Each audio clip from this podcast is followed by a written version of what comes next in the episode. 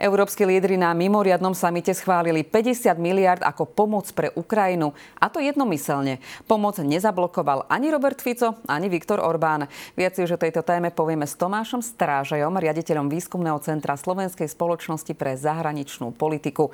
K tomu, ako vlastne došlo k tomu, že to jednomyselne schválili, sa dostaneme neskôr. neskôr. Povedzme na úvod, o čom vlastne rokujú na tomto samite politici tak tento summit mal charakter takej špeciálnej udalosti, pretože eh, jeho predchodca sa konal v decembri a práve na tomto decembrovom samite európskych eh, lídrov eh, zablokoval maďarský premiér Viktor Orbán práve tento balík pomoci pre Ukrajinu, veľmi zjednodušené povedané.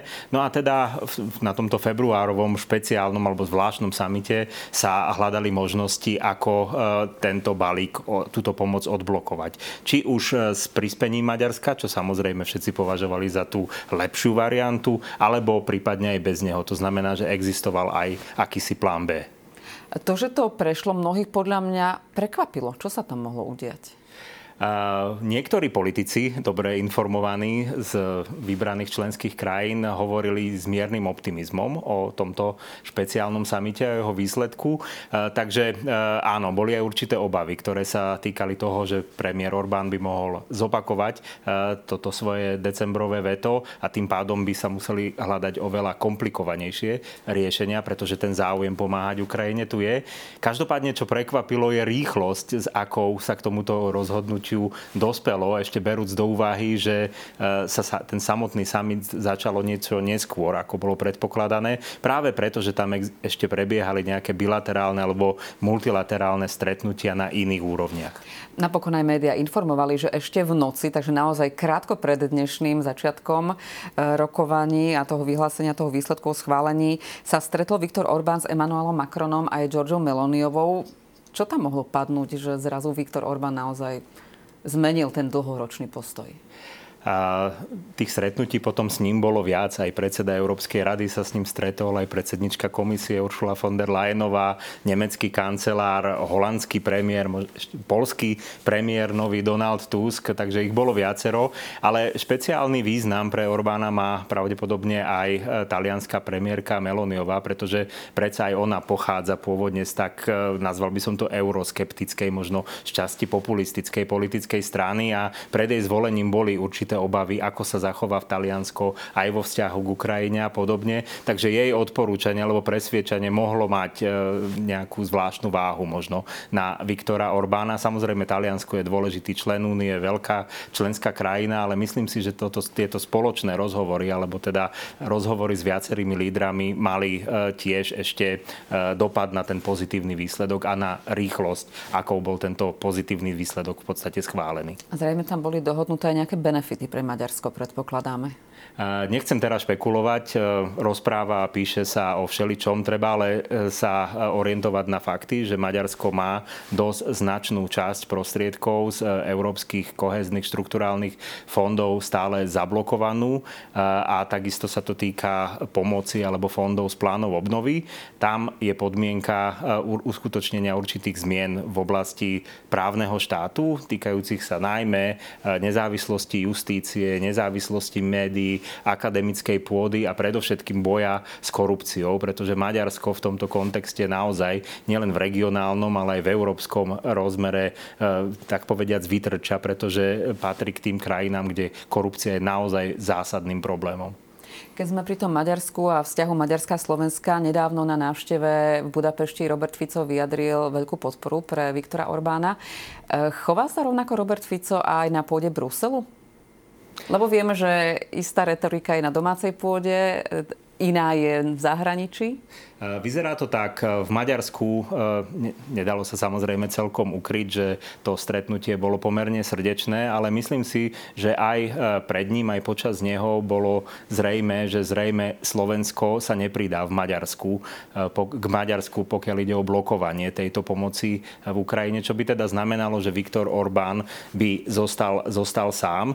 A treba tiež povedať, že pre Maďarsko má Slovensko zásadnú cenu, lebo alebo tak povediac nahradilo Polsko premiéra Moravieckého, respektíve práva a spravodlivosti, ktoré Maďarsku zabezpečovalo v podstate garanciu, že nebude uplatnený článok 7, ktorý by mohol sa týkať až straty hlasovacích práv. Tam je potrebná zhoda všetkých lídrov alebo všetkých krajín Európskej únie a stačí jedna okrem Maďarska, aby takýto, takéto rozhodnutie blokovalo a tým pádom by k takémuto procesu nemohlo prísť. Takže preto Viktor Orbán si veľmi cení a považuje e, víťazstvo e, Roberta Fica vo voľbách, zostavenie novej slovenskej vlády, lebo v ňom vidí v podstate takúto záruku kontinuity, že tu bude jedna členská krajina, ktorá sa Maďarska zastane. A minimálne v tej verbálnej sfére Robert Fico už niekoľkokrát dal najavo, že v tomto kontexte Maďarsko podporí. A myslíte, že sa mohlo reálne stať, že by tak Viktor Orbán ako aj Robert Fico hlasovali proti tejto podpore Ukrajiny?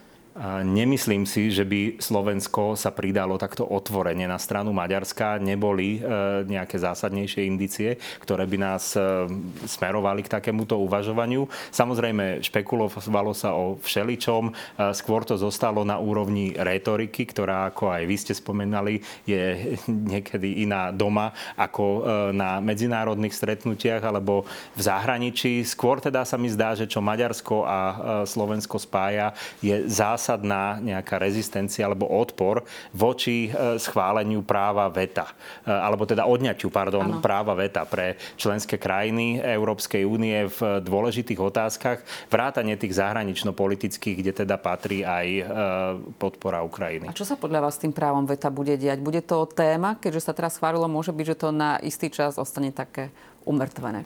Či čo čakáte? Uh, tie diskusie prebiehajú na rôznych úrovniach, ale je zrejme, že tu existujú nejaké členské krajiny. Teda vymenovali sme dve, Slovensko a Maďarsko. Myslím si, že by sa potenciálne našlo aj viac krajín v Európskej únie, ktoré by mali e, problém s odňatím práva veta v dôležitých oblastiach, pretože to považujú za vyjadrenie akejsi ich suverenity a ovplyvňovania ako diania v Európskej únie.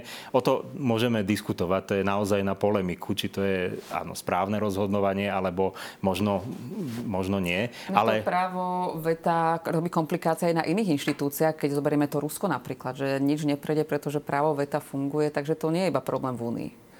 Samozrejme nie, ale Teraz sa rozprávame o samite lídrov Európskej únie, takže pre nás je to veľmi pálčivý problém, pretože e, de facto e, existencia tohto práva VETA do istej miery obmedzuje rozhodovanie európskych lídrov v dôležitých otázkach. Nutí ich hľadať niekedy alternatívne riešenia, keď niektoré krajiny blokujú.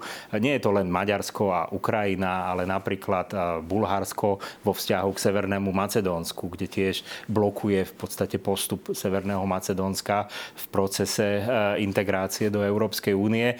Takže tých eh, vied v tejto zahranično-politickej oblasti poznáme viacero. Každopádne ich eh, odňaťu sa tieto krajiny bránia a nechcú sa, nechcú sa ich vzdať, pretože pre nich sa táto situácia javí byť ako dôležitejšia alebo priateľnejšia z toho dôvodu, že zvyšuje ich dôležitosť v Európskej únii. Ja sa ešte pristavím pri tom schválení pomoci pre Ukrajine. Čo by sa stalo, ak by Maďarsko bolo proti? Aký bol plán B?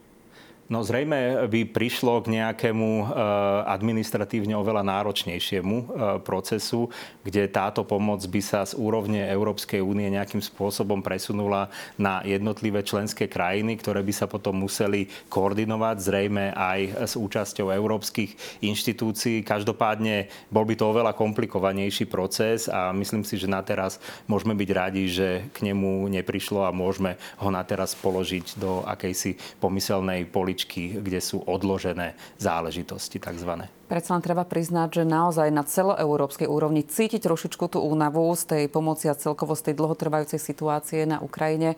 Myslíte si, že naozaj sa to môže jedného dňa preklopiť, keďže tá vojna zrejme ešte tak skoro neskončí? No uvidíme, ako dopadnú voľby do Európskeho parlamentu, ktoré sa budú konať začiatkom, začiatkom júna.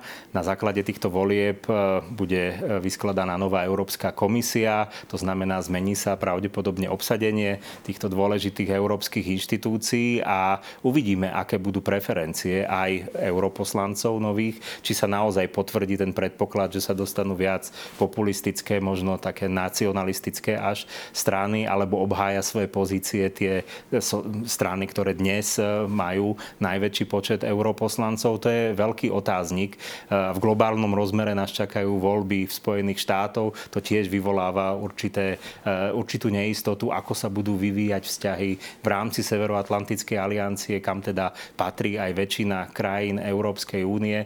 Veľa je tých otáznikov v súčasnosti a treba povedať, že ten proces únavy sa týka tak politikov, ako aj obyvateľov, ale politici, je to práve na nich, aby vysvetlili obyvateľstvu svojich krajín, prečo je dôležité v pomoci Ukrajine e, pokračovať. Skúsme si ešte povedať, aké je to v našich okolitých krajinách. Krajiny V4, tam je aká situácia. Vieme, že Češi nemajú problém, sú väčšinou naklonení pomoci Ukrajine. Ako je to v ostatných krajinách, ktoré sú blízko nás? Uh... O Maďarsku sme v podstate hovorili, tam sú veľké výhrady. Maďarsko niekoľkokrát ako použilo právo e, veta e, voči zapájaniu Ukrajiny do, do rôznych e, programov. Podmienuje to určitými reformami v oblasti školstva a jazykového zákona, ale možno sú tam aj ďalšie výhrady. Slovensko to formálne podporuje rozhodnutia Európskej únie, respektíve ten, tie mainstreamové rozhodnutia, ale vidíme, že tu sa retorika čas často špeciálne na domácej pôde dostáva do akéhosi kontrastu s tými konkrétnymi krokmi, ktoré sú v súlade s, teda, s európskymi e, rozhodnutiami. No a potom tu máme Polsko, kde otázka podpory Ukrajiny nebola nikdy e, otázkou ani pre predchádzajúcu vládu, ani pre súčasnú. Tam v tomto existuje jednoznačný konsenzus, že Ukrajina bola napadnutá ruským agresorom a treba jej pomôcť, pretože jej územná celistvosť v podstate zaručuje zabezpečuje e, bezpečnosť a územnú celistvosť aj pre Polsko.